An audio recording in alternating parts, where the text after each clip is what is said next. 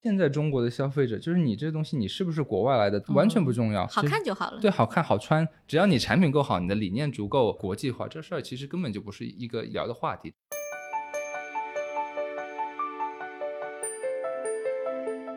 随着就是整个运动行业更多元化了过后，很多时尚会往运动靠，同时运动也会往生活方式去靠。嗯，所以就是不管是在国内和国外，就是功能性时尚这件事情会变成运动的二点零版本。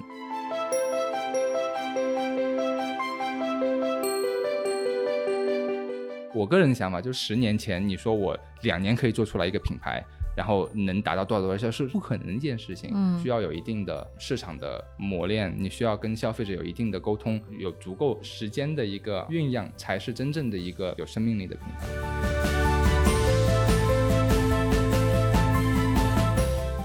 现在的产品，如果不是疫情的话，我直接 copy and paste 到欧洲、美国、日本、韩国，都是在市场上非常特别的产品。特别是像包括日本，它本身就是一个非常安娜苏的国家。如果这一系列的东西去到那边，其实是一个一下子就可以卖爆。所以其实我不着急，因为我整个 planning 是一个 global 的一个 planning。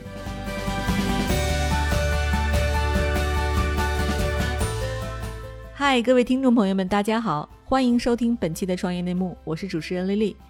这是一档由 GGV 纪元资本发起的访谈节目，旨在为中国的听众提供更具专业视角的创业话题沙龙。我们深信，听故事是人类的古老本能，也将在每一期节目中尽可能的帮助嘉宾讲出他们最精彩的故事，讲出他们的创业内幕。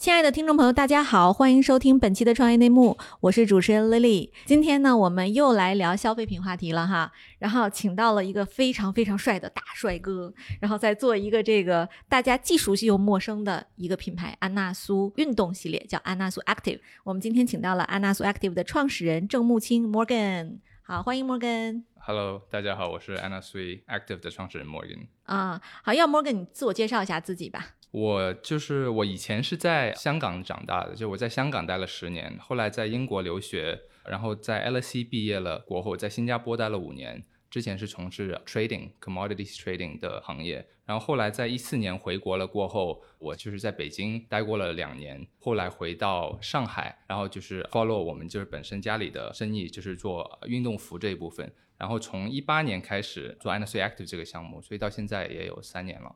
对，安娜苏 Active 和安娜苏是有什么品牌关联吗？嗯，就是安娜苏 Active 其实是安娜苏品牌旗下的一个 license，就等于说安娜苏的香水和彩妆是它品牌旗下的一条线。其实我们就是运动服的这条线。嗯，嗯，就是这条线的由来是因为就是安娜苏它在一四年的时候在国内和斐乐做过一次合作，那是产品是我们生产的。然后呢？自从那次过后，就发现，哎，运动服这件东西，从他的视角，因为他是做传统时尚 high fashion 天桥 fashion 的，就是说他看到市场上的趋势，对于 active wear 的需求。和包括它这种新型的面料和质感，都是他非常有兴趣的，所以就找到我们，就来开始探讨做一条 active wear line 的这件事情。嗯，那那个可能就是从一四年到一七年之间，就断断续续都有在沟通。嗯，然后后来就是说，在一八年才敲定了这件事情。对对，所以这个品牌等于我理解就是你们独立的一个品牌，对吧？对，就是我们现在这个品牌的整个设计。然后产品研发、生产，包括就是市场和渠道，都是我们国内的团队来去完成的。但是就是从安娜的输出会是说，从设计的审美、色彩，他会给我们很多的建议和 input。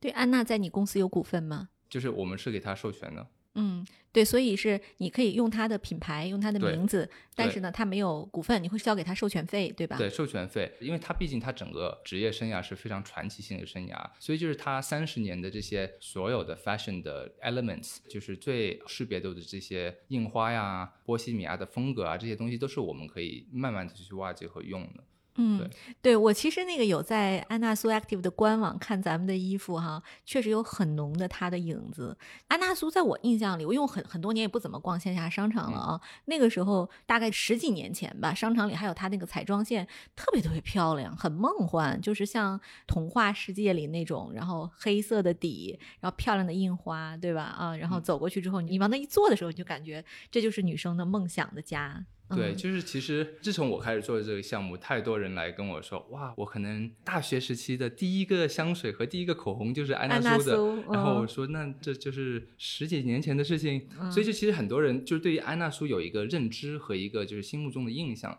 包括其实市场上也有一定的识别度，但是对于我们来说，其实我们是需要把认知和识别度转化成一种新的一些认知，就是因为你品牌形象其实从传统的时尚和它香水和彩妆非常甜、非常少女，其实你转化到运动，它其实是需要啊、呃有一个转化过程的。嗯，就是我们其实核心的一个目标，除了是融合它的时尚 DNA 和就是运动服这件事情以外，其实我们很大的一个过程是要去识别现在市场的需求、消费者的穿着方式和生活场景是什么。来再去匹配产品和研发来结合在一起，就是我们会用很多功能性的面料，很多运动的一些理念。其实我们核心的目标是要 create 一种多场景的 lifestyle，as opposed to 只是运动这一件事情。对，所以你定义就是安娜苏 Active 不只是运动才能穿，就是我上班也能穿得出去的那种，对吗？对，就是因为特别在中国市场吧，很多人就是喜欢舒服又好看。就好看，其实这个事情是非常重要的。然后就是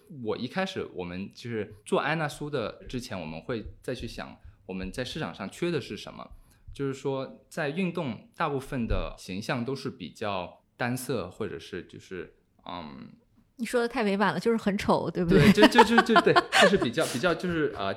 以竞技为核心吧。就是说，其实特别是女性消费者，她们也希望特别的重视，她会喜欢打卡，她会长长得美，她会喜欢做健身场馆里最美的那个人、嗯。r i g h t So 我们就是要结合她美的这一部分，然后再把我们自己本身的那个呃技术再匹配起来。对我访谈过那个 Maya Active 的 Mia，，就是她就跟我讲，她说 对，她说我们的运动理念是先显瘦再减肉，嗯嗯 嗯所以就嗯是在瑜伽呀、练瑜伽呀，或者是你运动的时候，很多人的回头率会更高，这个对女生来讲是特别大的吸引力。嗯对，我不想穿什么阿迪、Nike、Lululemon 了，我现在就想让你来问我，哎，你这个嗯衣服在哪里买的，对吧？对对嗯，就是因为运动服这件事情，其实它特别是对于做瑜伽或者是真实会运动的，它首要是得舒服，嗯，就是要好穿，不然的话它会影响你做动作或者什么的。但同时，如果在这个基础上你还好看，同时在市场上有一定的认可度的话，其实它是一个增加价值的一件事情。对。哎，那我就很好奇，产品的客单价大概多少钱呀？其实分春夏和秋冬，我们大概春夏的客单价是在两千左右，然后到秋冬，因为我们会有羽绒和大件，可能是三到四千。哦，这个好贵哦。其实你除到单件的话，和市场上的运动品牌其实没有差别太大，但是因为我们的连带率比较高，就是我们整个理念就是包括我们的产品的设置是说我们会配置一套一套的 look，它是一种 athleisure 的生活概念，就是说比如说特别在春夏是 like 运动套装，有个 track suit，、然后一个 legging 一个 bra。但是因为在国外市场，很多人就是说对 athleisure，他们默认就是说我是这么三件套的，嗯 Whereas 在中国市场，如果是这种多场景，我可以去通勤或者上班的话，你能够穿的衣服相对比较 limited。那我们的设计就是说，在我们店铺里边，你能够一站式的把你在 Instagram 所看到的那种很洋气，或者是国外 Instagram 那种网红会穿的一些 look，你可以配全。嗯，然后我们的店铺里边，就是我们的店员，我们会给他一个 concept，就是他是一个搭配师。嗯，就是他会给 customize 适合他的一些 looks。如果是说比较年轻的、特别 fit 的，我们会给他一些就是比较 sexy 一点的，就是可以自信一点的。然后如果是对于身材有一些遮掩的，或者是说宽松一点的，那我们相对应的也会有产品可以推动给他们。那这样子的话，嗯其实他们可以非常自信的说，我这一套是适合我的。然后他可以更自信、更嗯就是更好看的去整套搭配。嗯，哎，这个还是跟我觉得跟其他的运动品牌不太一样，因为我是已经是一个运动很多年的人嘛，我可能就有这个运动的习惯。倘若我是一个就是想图好看的小白，哪怕我不运动，我走在街上看起来我在做运动那种，他通常就会一套一套的买，对不对？嗯、对，其实这个事情是这样子，就是一部分是因为其实传统的 athleisure 就是运动这个概念，它在商品的设置上是有一个设置的，就是你看国外的这些 athleisure，他们的核心是围绕着女性的 athleisure 里边，它会围绕着 bra 和 legging 可能搭配一些风衣或者是长外套，就是说他们整个商品架构是围绕着。运动的这两件套来去搭配他们的商品概念，所以就变成从搭配上和穿着上相对会有一些局限性。因为我们做了很多年国内市场的运动 lifestyle 类型的品牌，其实在国内消费者里边，真正的很 focus 或者很硬核去长期做运动的会稍微少一点，而且我们本身就是定义我们在商场里面是在时尚城里边的，嗯，所以就变成其实我们有很多的消费者客户，他本身是不是不运动的一个人，来试了我们的衣服就发现很好穿，所以这我们在为了衣服我要去办个对卡，对，就是所以就变成我们的设置里边有很多，就是说除了 legging 以外，我们有一些是运动搭配的一些休闲的服装，但是我们是用功能性面料去做的。那这样子的话，其实就选择性和穿着的那个限制会相对比较少。比如说我们 Q 一和 Q 三会卖很多卫衣，然后会卖很多的外套、夹克套装的这种，嗯，其实不会真的是去我我穿着这去瑜伽，但同时就是说这些衣服和你 legging 和 bra 是可以匹配在一起，就会有一个这种 mix and match 的概念。嗯，哎，你有没有觉得现在就是越来越多人就是在比如说北京的国贸啊，或者像今天我们在亮马桥这个起号，那大家都是在穿着那个 leggings 上班了。嗯，我经常会看到，哎，这个事情其实在国外很早就普及了，可能是零零年那个时候开始有一个很大的 athleisure 的一个 trend，然后后来可能零五年往后，香港这个事儿就开始，因为 Lululemon 就进入香港了，然后就变成整个市场所有人对于休闲就是穿 legging 的这件事情变成一个可以接受的。中国市场就是穿 legging 这事情还是在一个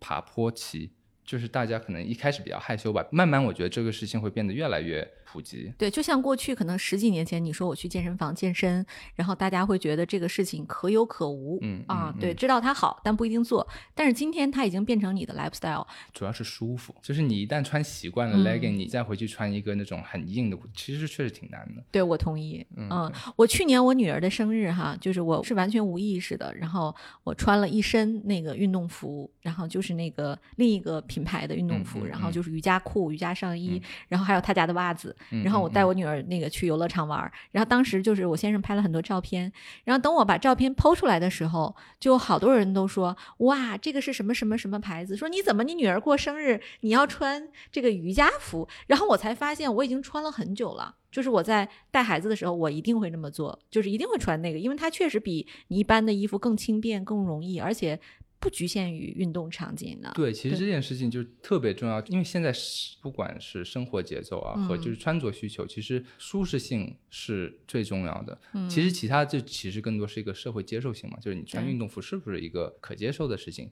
但是随着就是整个运动行业变得，就是它从设计角度更多元化了过后，其实一方面很多时尚会往运动靠，同时运动也会往生活方式去靠。那就是说，未来的从服装行业角度来说，是不是运动这件事情会越来越模糊化？嗯，就比如说，嗯，运动和时尚的边界，你觉得场景都会模糊起来，对吧？对，会模糊起来。就比嗯如说，我最近和 Lululemon 的一些朋友聊，因为他们是最瑜伽的，很多人会觉得 Lululemon 等于瑜伽，但他们定义自己已经就是他不想说我是一个瑜伽品牌，它就是一个 lifestyle brand。嗯，所以就是不管是在国内和国外，就是功能性时尚这件事情会变成的那个运动的二点零版本。对。哎，你其实也是一个这个自己家族也做供应链嘛，加上你现在又做这个领域的创业，我就想问问你啊，就是现在的运动服饰和过去十几年前，就是或者你们家族现在在做的这些运动服饰比起来，有什么功能和设计上的变化吗？其实这很大程度其实是在突破那个面料的功能性，就以前可能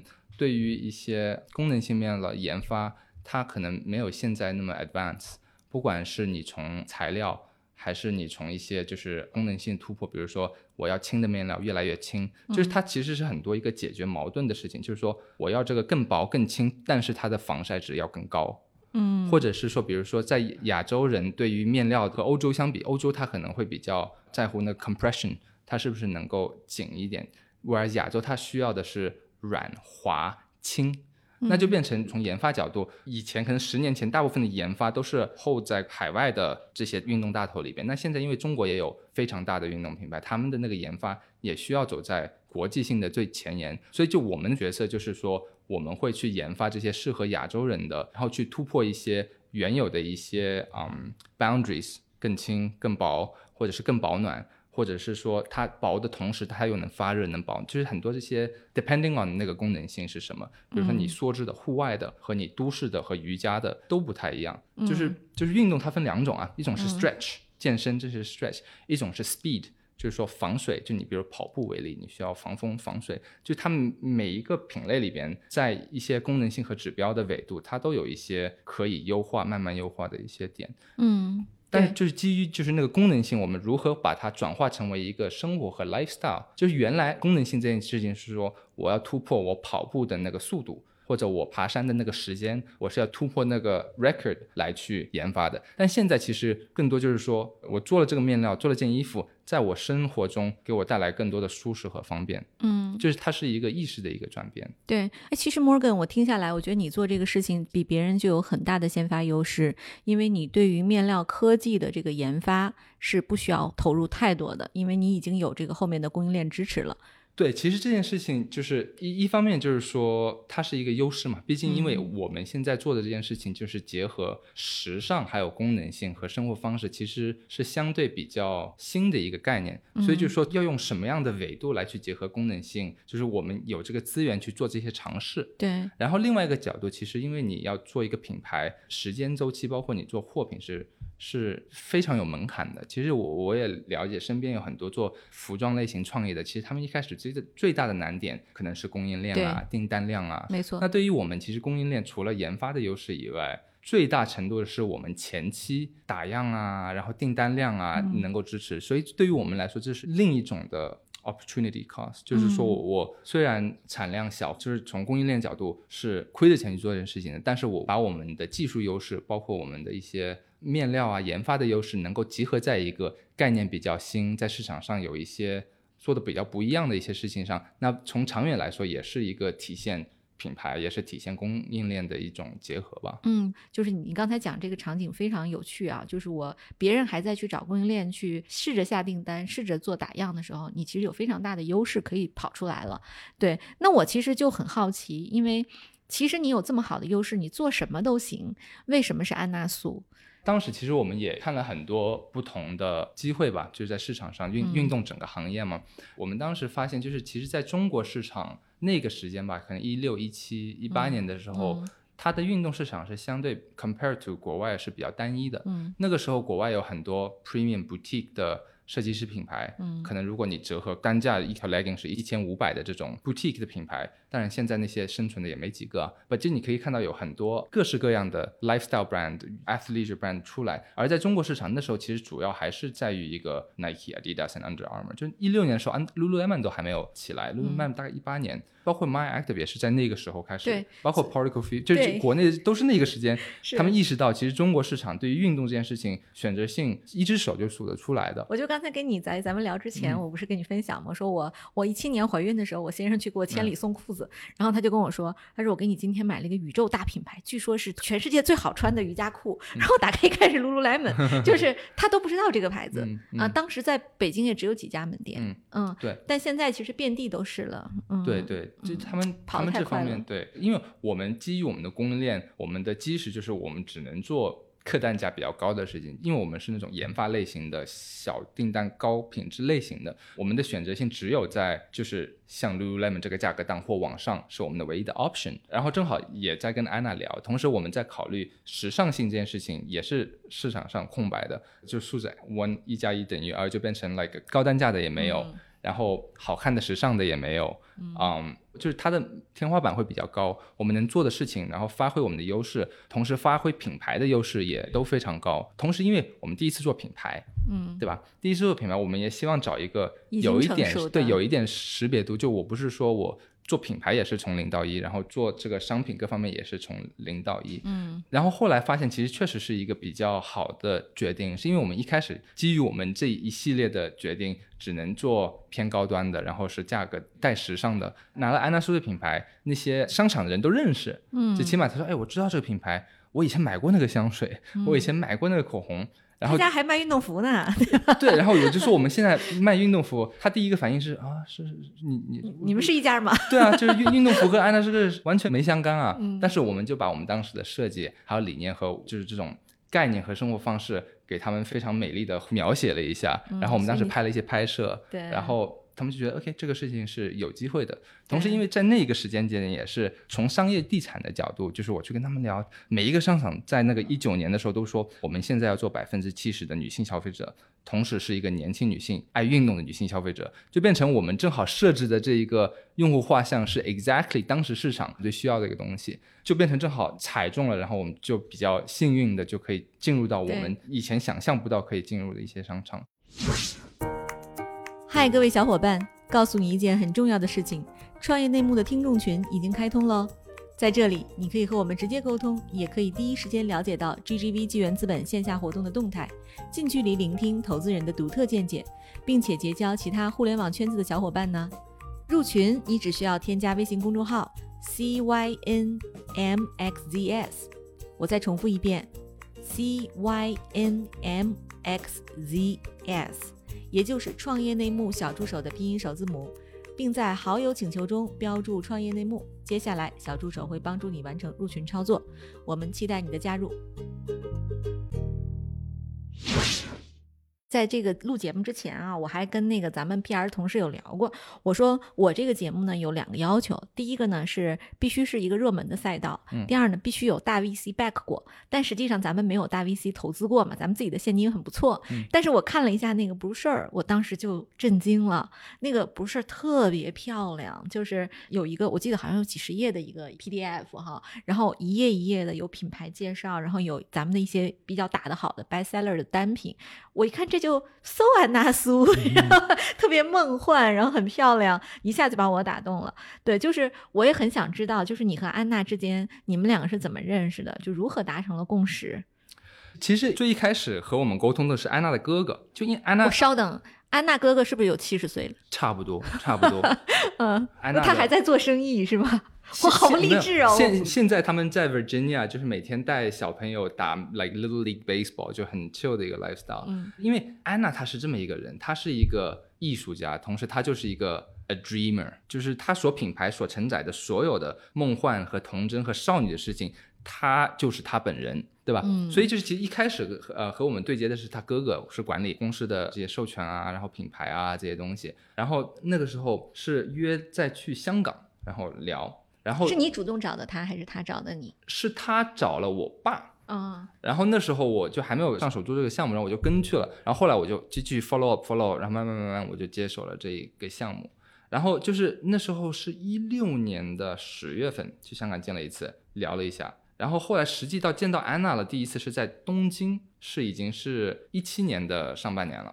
然后其实你跟安娜聊，其实你说概念啊、商业啊，她她不 care 的。她只是考虑，哎，我这顿牛排我要什么样的牛排？她是特别爱吃甜食，就是你跟她聊，她会跟你说，在纽约最好的蛋糕店、最好吃的冰激凌店在哪里，然后哪里有最好看的，然后那些复古的电影。就是每一次他到国内来，他不会跟我聊任何的关于产品啊，任何，他就说你把我带到那个北京的那个古董市场，他特别喜欢去那种。古董的地摊儿，到了上海也是，他就变成就是说，他只 care 他的兴趣是什么，嗯，然后其他的其实就是跟 Bob，which is 他的哥哥，他会想象未来，希望能够把安娜叔的时尚再做回来，因为他自己是做 fashion design 的嘛。然后就是说，在亚洲市场，因为他自己是华裔，他就觉得他在亚洲市场整个 concept 就变成非常 dominated by 香水和彩妆，所以他希望有那么一个 partner 在亚洲市场是可以重新再把他的 fashion 这件事情慢慢做回起来的。他在美国有 fashion 吗？他就是做 fashion 的，他自己本身每一年的时间节点就是围绕着我创作我下一个 collection，我最近 research 是什么，然后我把它放成一个 mood board 做一个 show，他的所有的时间都是围绕着做自己的 show。就每一季其实像做艺术品这样，把自己概念结合起来做一个秀，他自己是完全不会考虑商业这件事儿的。所以他哥哥跟他在打配合，对吧？对，因为他们也是 family business，就是他作为一个纽约的 fashion，他也没有。大资本 backed 或者是公司 backed，他们就是一个 family business。他自己是一个 fashion designer，他对于面料啊、质感这些东西比较有兴趣，所以他来的时候到我们的研发基地去看了一下，就是哇，这些东西天花乱坠，他都想象不到有这样的一些东西。对。然后就是我和他聊，他觉得哦，我也比较懂他的那个 logic，所以他就比较放心把这件事情给我做。但他会不会给你添条款？比如说我授权给你一个这个品牌做服装，但是你要给我一年达成多少销售额？就是它是，I mean, it's a royalty。它里边是有内置 minimum quantity guarantee 的，但是就其实是比较就很 reasonable 的一个条款。其实对于他来说，就你完成了吗？现在？那肯定完成了。这个 就因为对，其实因为这个东西没有设定很高，因为其实。本身就是我们在给他们做一个从无到有的一个东西，嗯，不然的话，其实也没有人能做这个事儿，嗯，so 他们对我们的信任，我也是非常的感激的。就是说，他做了这么多年一个品牌的这些传承这部分，可以都交到我手里，就我我也会觉得是非常不可思议的事。而且我之前也没有说 track record 是。创业做 fashion，特别做品牌，基于他对我的信任，我们这几年就非常努力的、刻苦的把这件事情要做好，就是也是要，就是说帮他塑造的这个很特别的世界，就可以传承下去吧。对，那其实我觉得这里边有一个小问题，我不知道你们怎么解决啊？因为安娜苏 Active 里边有很强的安娜的这个个人特色在里边，然后它本身是这个品牌的设计上的灵魂。那你们现在有没有想过，就谁来接班他，未来来继续做这个设计团队的这个接班人？你是说它本身自己的主线的设计吗？也就是你们现在的设计是有他在参与设计吗？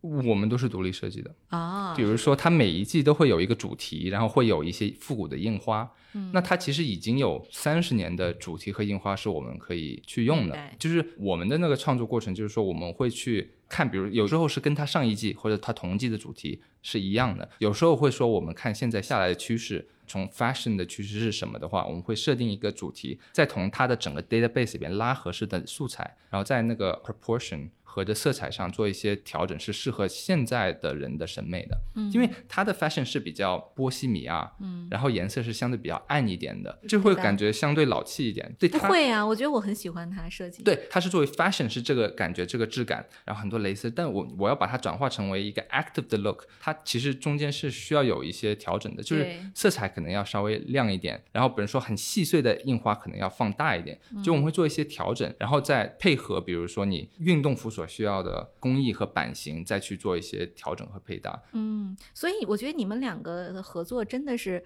非常友好，就是他不会过多插手你的事情。因为其实有的设计师对于自己的设计是非常坚持的。对，比如说像海盗哥或者是老佛爷，他们是不太建议就是别人去动他东西，而他留下那个传承的经典也会云用很多年。对，但安娜看起来是给了你们很大的空间。对，所以我也非常感激。但依旧，我们每一季都会把我们就是我们设计完了，因为其实对于他来说，他也不一定说特别了解功能性的这个就是制作过程和面料属性。所以就我们把这件事情做出来过后，我们会把整个设计发给他，然后他大部分的 feedback 会 be like，Oh my God, Morgan, that looks lovely, but maybe your color can be a little bit more cuter，就是你颜色可爱一点。或你这个字体可以圆润一点，他会给一些特别画龙点睛的一些小的提议，然后出来就变成非常安娜苏，就是非常有那个感觉。就他真，因为他的外号是那个纽约的魔术师嘛，就他给一些提议，就是 somehow 就变成出来了，就会变成特别有他的那个味道，是吧？对对，就是灵魂设计师就是不一样点，比如说一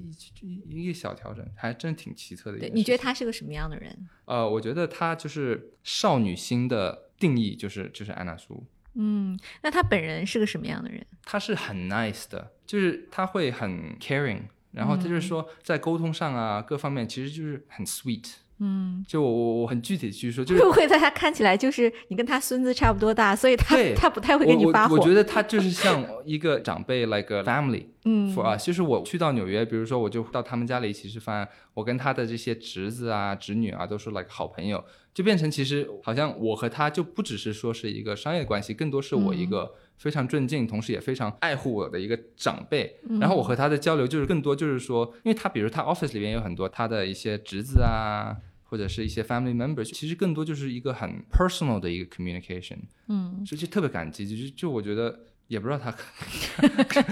看看看中了什么，就变成特别 personalized，然后特别是这两年疫情嘛，也没法过去，也没法沟通，就变成其实这两年他们也没有说。如何的来去看我们这边在做什么啊？他就是很放心交给你，很放心，然后自己继续做一些他的那些 collection 的创作，嗯，同时就是还是给我们很大的 flexibility，在我们这边就是做一些 growth，太难得了啊，真的很少。对，你要知道迪士尼对他的供应商和合作伙伴是什么样的要求。在这件事情上，我说我自己是 extremely lucky，是因为我遇到了一个好的品牌和一个设计师是信任我的，同时我又有特别好的供应链资源，嗯。结合起来，其实我我很大大程度只是执行而已，就是因为就是这些 elements 都是在市场上非常可遇不可求的。没错，那其实说回来，你还是要有一个设计师团队，对吧？对。因为其实做品牌、做服装这一块儿就是供应链和设计，然后品牌三个序列。那我们刚才讲到了供应链的优势是得天独厚的，设计这一块即使有安娜，那你现在团队大概有几个人？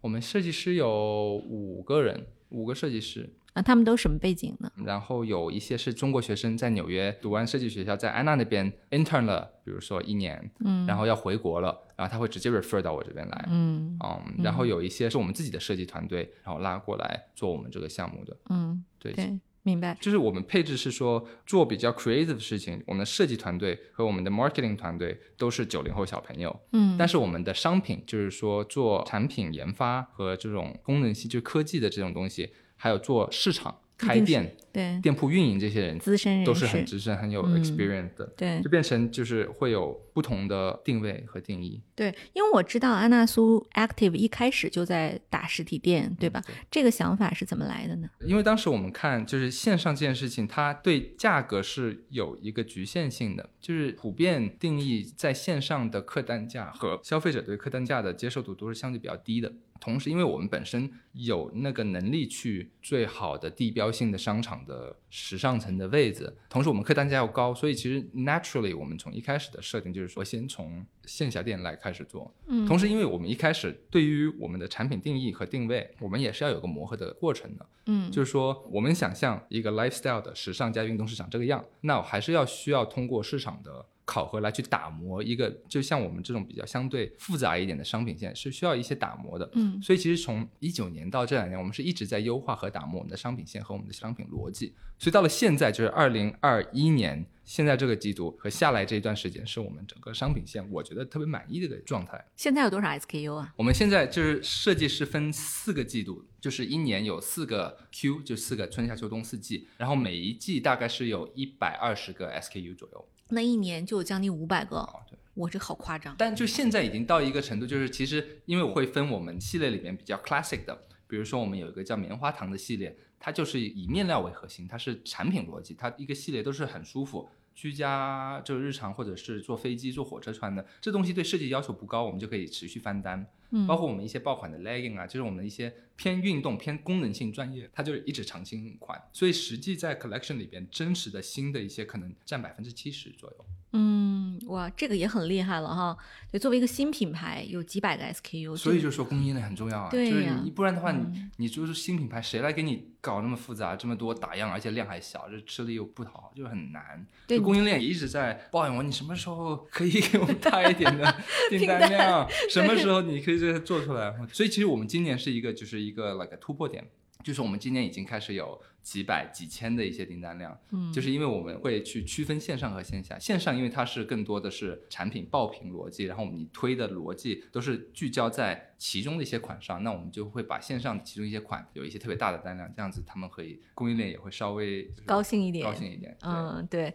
哎，其实你看这个，刚才咱们讲说做服装序列就是三个最重要嘛，设计、供应链还有品牌。那你们现在怎么做品牌？有没有什么可以跟我们分享的？嗯。其实我们一开始的策略就非常清晰，就是说我们找每一个主要城市的核心商圈的最好的商场的地标，地标商场的最好的位置。那这件事情就是到现在为止，我们到今年年底会开到十五个店，这已经是确认了。那这包括北京、上海、南京、杭州、成都，然后还有深圳、广州。嗯，北京在哪里啊？北京去年开的是 SKPS，嗯，然后上个月刚开的是西单的大悦城。过两个月会同时开 SKP 的本馆和国贸，嗯，然后还有老佛爷，我们在谈，嗯，真的都是最好的、最顶级的商圈哈。对，上海呢？上海是环贸、太古汇、港汇，呃，人广来福士。听这几个名字我就吓坏了，因为这个这个房租肯定会很贵吧？呃，是很贵。你现在赚钱吗？就是门店它现在是可以 cover itself 的。就是有一些店是 profitable，有些店没有那么 profitable。但整体来说，就是店铺这件事情是自己可以运营的，到盈亏平衡啊，对，到盈亏平衡，这还不包括线上，就是纯粹从线下角度，我们是已经是整个 even。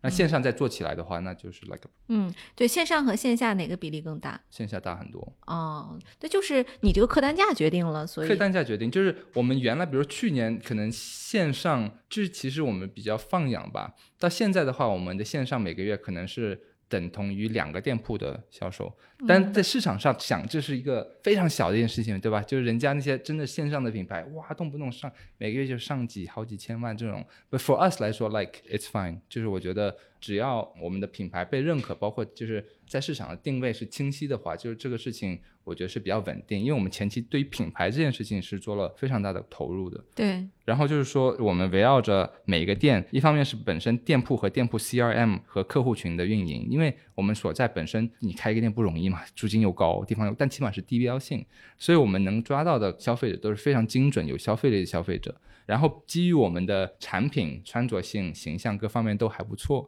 所以就我们的那个用户粘性就非常高。嗯，对，你们在做品牌上会请一些网红吗？那这也还是会的，就是其实之前是相对比较没有那么的 aggressive 对于 KOL 啊线上投放，但是今年开始就是我们达到一定的一个 capacity 和一个店铺数，然后包括我们线上的商品的整理。也整理好了过后，我们下来这一段时间，其实很核心的一一件事情就是说投放和品牌宣传。嗯，你们在小红书会做那些网红带货什么的吗？对，就是一些小红书、B 站也在看抖音。直播有做吗？直播比较少，是因为直播带不动吗？这个客单价也不能对。如果你真的说头部的那些直播，其实他们对于产品价格的要求是非常 aggressive 的，就是说他们带的，比如同品类，如果是 legging 的话，他们要求那个价格是 like 两百。which for us 不可能，就我成本就两百，嗯，所以变成我们会选择性的 at some point，如果说我有一个款我要推的话，我是可以给他优惠折扣本。目前这个阶段，在我们整个还是在一个人群定位和品牌定位的时候，我不太倾向于去说做比较消耗品牌的事情，因为我们核心目前在线下。那如果线上特别 aggressive 的去做一些活动，特别便宜，其实我会影响。对，就客户会等，对吧？等你线上上线，嗯嗯，这个逻辑有点像那个奢侈品的这个逻辑，对吧？对，其实就是和现在市场上主流操作是反着来的，嗯。所以我们聊过很多的各种背景的，就会觉得哇，这你这个事儿又慢又吃力又不赚钱，你为什么能做呢？我刚好跟你这个主流的意见跟你是一致的啊，我觉得就是现在线上的获客成本太高了，就是你如果要牺牲自己的品牌去做这个直播，你要给出一个超低价。只能把自己作死，因为你太多这样的人在做这个事儿了。如果你坚持说我跟线下一样，线下体验会更好。大家一定会转下去，就是大家越来越看到线下的价值，越是在线上流量贵的时候，就是体验在线下就变得尤为重要。而且，因为对于我来说，本身我拿了一个特别有设计 DNA、时尚 DNA 的一个品牌，嗯，就是我从一个设计角度，其实我有非常多的内容和未来可以做的，就是从 fashion 这个角度来去看，我的生命周期是非常长的，我不需要拿一些爆款来去消耗我本身未来布局的那个 sustainability 的那个生命力，所以我觉得就是说。我个人的想法就是，说实话，就你真的说，你 rewind 十年前，你说我两年可以做出来一个品牌，然后能达到多少多少销售，是不可能一件事情。嗯，特别在 fashion 我们这个行业，真的是你是需要有一定的市场的磨练，你需要跟消费者有一定的沟通，然后你需要做一调整，然后有足够就是时间的一个嗯酝酿，才是真正的一个 like。有生命力的品牌，我是这么想的。非常非常开心听到摩根说，我不着急，对吧？我有商业的诉求，但是我希望把品牌打磨好。对，因为其实包括我们的考虑，就是因为从我的角度，我做一个事情我作为一个品牌，它必须是 internationally competitive，就是不管我是品牌价值观，还是产品，还是你拍出来的 lookbook 的质感，你必须是。在国际上能够和国际一线的品牌能够 like compete 的，就变成其实我们现在的产品，如果不是疫情的话。我直接 copy and paste 到欧洲、美国、日本、韩国，都是在市场上非常特别的产品。对，在美国一定卖爆。美国，特别是像包括日本，它本身就是一个非常安娜苏的国家。如果这一系列东西去到那边，其实是一个一下子就可以卖爆。所以其实我不着急，因为我整个 planning 虽然我是在中国市场落地的，我的 planning 是一个 global 的一个 planning。对，哎，那你去年疫情对你们线下门店影响大吗？就比较还好，因为其实我们去年年初的时候没有很多个店，就是当时可能只有三个店。然后到去年年底开到了六个店，然后今年又开了两个，然后下来几个月就变得节奏比较快。嗯，咱们公司现在多少人？不包括门店的店员的话，大概四十个人吧。嗯，他店员是你的员工吗？呃，是是是。那算上店员大概多少人？算上店员的话，可能一百个不到吧。各位亲爱的小伙伴，你知道吗？除了创业内幕之外，我们还出品了一档英文播客。Evolving for the next billion，由 GGV 纪元资本的管理合伙人童世豪和市场经理 Rita 杨主持。如果你对东南亚、印度、美国等海外市场感兴趣，欢迎收听来自当地头部创业公司 GVC 的声音。收听及订阅，您可以在我们节目顶端找到 GGV 的小馆，点击进入就能看到我们出品的这档节目了。欢迎喜欢收听英文播客的小伙伴点击订阅哟。那我就问回来啊，嗯就是其实现在这个公司也已经有一八年成立到现在嘛，其实也已经三年的时间了。对你有没有想过就拿一些外部的资本的钱？我觉得是呃可以考虑，就是我们也会去想这件事情。毕竟你做零售这件事情是一个比较 capital intensive 的一件事情。然后我们也聊过很多，只不过就是前两年整个市场的节奏是快于我 comfortable 的一个节奏吧，因为嗯主流其实还是我们刚才所说的速度、速度，然后迅速增长，需要三年需要怎么怎么怎么样。嗯对于我来说，就是我没有这么大的压力，要为了 capital 来去做很消耗品牌，或者是说和我们想要做的事情价值观不一样的事情。嗯不，其实我我看到现在市场上，其实整个对于特别新消费品行业赛道的一个观念也开始有些转变，所以其实我们一直有在接触一些。嗯其实我们现在品牌这一部分，其实也是我们整个公司的一个新的一个分支嘛。同时，我们也比较看好做品牌，我们也相信中国在未来的十年之内会有新的优质的。具国际竞争性的品牌要出来，那现在很多是聚焦在科技行业，华为啊、大疆啊，但是其实，在 soft culture，就是不管是现在这些明星啊，然后服装啊、时尚啊，包括一些 designer designer，、嗯其实也有开始有一些。那就是未来这个事情会变得越来越加速，特别现在国外市场非常糟糕，中国市场特别好，这些事情会加速了可能未来就是中国就是 soft culture 的影响力的一个节奏。说我是希望我能够 like be a part of that。对，哎，你觉得中国的设计师更像是就是日本的，像 MUJI 啊，或者是这种就是他在一个单品上打磨的这一种，还是说更像纽约的那些大牌设计师？就是在我接触过啊，仅我个人观点，就是我觉得中国前一些年就很多设计师他会比较，因为毕竟是各种国际一流设计学院出来的，他会说 OK，以我的设计观点，我要做一个 designer boutique，或者我是一个设计师品牌，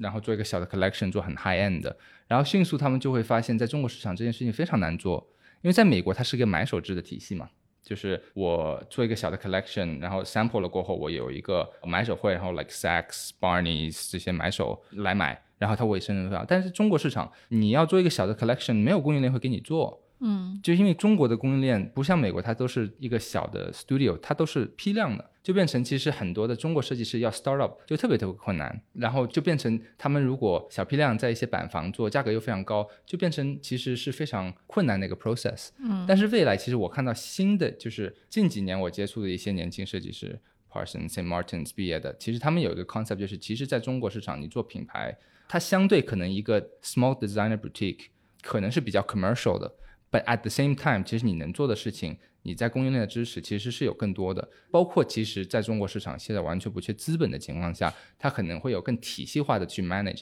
但这个就考核。你就是你设计师，你的那个商品思维和供应链之间的这个关系的思维，这件事情，慢慢的我会发现越来越多的设计师会比较愿意花时间去了解这个 process，同时是去了解消费者的真实需求。因为其实大部分消费者现在想要穿好穿的好看的一些衣服，不用特别 fashion。you know，其实中国市场还是在一个这样的一个阶段，就是没有那么多 fashionistas，right？所以就变成其实静下心来，实际的去 like go through the process of 国内市场工业化、商业化，再加上设计，怎样去结合，慢慢慢就会熬出来。我觉得就特别厉害的一些设计师，我们自己也在培养这种类型的设计师。嗯，你最喜欢的中国设计师是谁？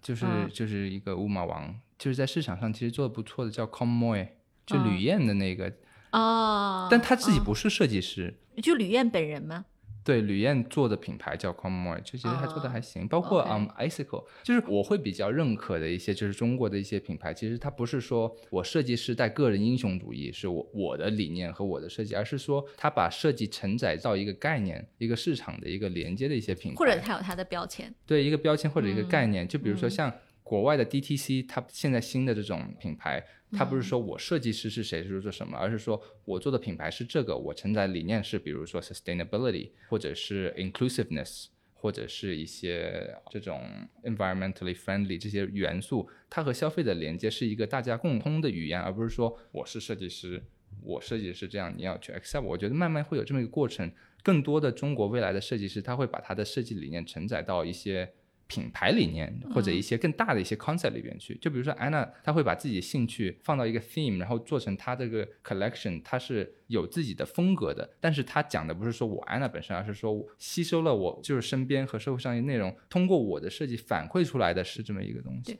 你觉得中国没有就世界级设计师的原因是什么？哦，我觉得一方面之前可能是本身就是嗯。产业链肯定是一个问题啊，对，就是它有设计也没有办法生产。就是原原来我觉得就是一个可能就是一个嗯市场，包括就是设计师这个行业，可能一方面是培训啊，一方面就是本身消费者的消费力吧。跟我们的美术教育缺乏有没有关系？我觉得也也是 possible 的哈，就是因为我我没有在国内实际上过学，我不是很了解啊。你不知道中国的教育是什么样的，对吧？对。嗯，现在说起来就是这种传承型的东西，就是什么那种大汉字啊、汉服啊那种啊，对对对，就是对对能被老外认可的对设计师是不多的。嗯，对。其实我我觉得这事情还有一部分就是说，因为我们前四十年白拿其实是一个经济发展，对吧？嗯，大家。就是文化的发展其实是一个嗯，建立在经济基础之上，对经济基础之上的。就是说，你我我小时候啊，如果我在香港的时候，就是以以前所有的综艺节目都是。日本的最好看，嗯，后来的是韩国的最好看，都是因为他们的经济基础到一定程度，他们有文化的发展。现在中国的综艺很好看，现在中国这的综艺就是全亚洲最好看的呀。那这也是其实就这五年才刚发生。就我刚回国一四年的时候，最好看的综艺是那个那个光头那哥们儿，那个非诚勿扰，非诚勿扰，对对对，就那个时候感觉最火的是那个剧，吧？后来然后有好声音啊，然后再跑男，跑男，跑男也是基于韩国的嘛，对吧？但比韩国我觉得做的还好。对啊对啊，那就变成其实中国消费者有一个文化的。需求，然后有一个就是这种文化产业的，包括你真的 fast forward 十年，rewind 十年，所有人追的 idol 都是日本和韩国的 idol，对吧？你现在都是在追我们自己的这些 idol 了。这个我太同意了，我觉得这肯定是主要原因。就是说，我也非常相信我们中国自己的设计能跑出来，它需要一点时间和耐心。其实你现在看我女儿上幼儿园嘛，对，我不知道你儿子上幼儿园有没有这种，对吧？上幼儿园老师就会每天的课外班里就。必然有美术这个选择。嗯，对，对我女儿已经三岁半，已经参加美术一级考试了。就她其实就是已经开始越来越早的进入到那个艺术教育的这个赛道里。就尤其亚洲母亲啊，只要她发现这个事情有机会，嗯。哦，就恭喜你，就是咱们中国的这些鸡妈 会把一批孩子带到艺术的审美高度上。我曾经见过一个，就是在我自己养娃之前，我觉得我不会做的事情，我现在觉得我一定会 copy 一遍的。就是我那个朋友，他每年至少要带儿子去世界五个博物馆，嗯，美术馆，对对对，啊，然后他说他看不懂不要紧，就是让他知道这个东西是美的，是对的，熏陶，对，嗯。我觉得一方面就是说，本身就是基础教育，包括家长对孩子有这一方面意识；一部分本身就是说，它是来自于自信，对经济基础上的，然后那种他形成了自己的标签。就是以前我在国外的时候，我我比如说我会了解 like hip hop，还有跳舞，我就会跳。本当时我在中国，我很难想象会有好的跳舞的 hip hop 的人，right？But 你现在你去看街舞。一个一个跳的比日本、韩国的都都好，就是，然后 rap 也是 rap 的非常好，然后音乐各方面，包括艺术啊这种，以前看的都是日本的动漫，现在很多中国的一些动画、动漫都非常好。对吧？包括玩是泡泡玛特，就是我们现在有一个自己的文化体系建立了。那基于就是整个文化体系，我觉得就是创造力会出来，随着自信、创造力，那这个就会转化成为，不管是从设计师啊、插画师啊各方面这种方面，就会有越来越独特和就 talent 的一些人。你原来可能有特别 talent 的人，他们有那个氛围和环境来去做这件事情。嗯，我觉得我非常非常期待哈，看到安娜苏 active 有这么一天，就是走到欧洲的市场、日本的市场，人家会觉得哇，这是中国品牌吗？对，太棒了！那必须的。对，你知道那个我在印度的时候哈。然后那个前年在疫情爆发前，我有很长一段时间是生活在印度的，就是那个对，因为我们要在印度做 marketing，就是我们在印度要做投资，就是我们当时见了一些印度朋友，然后我们就问他你最爱用的手机是什么牌子，他们就告诉我是米米，就是你加个小字他就知道是个中国的公司，但你如果叫米，他就觉得这是个印度品牌，有。科技圈的人都知道它是一个源于中国，但是在印度做的很好的牌子，然后满街都是 vivo、oppo，对啊，它的零售店。我觉得就是做品牌是这么回事儿，就是如果真的是，比如说像我做品牌，压根儿就不会考虑说这是一个美国的品牌还是一个中国的品牌，因为你品牌本身是应该有自己的生命力的嘛。嗯，只要你的语言是。一个国际共通的语言。其实你从哪里开始，或者你是原始于哪里，其实 doesn't really matter，right？就你 LV 不是说我是法国法国其，他也不会去说。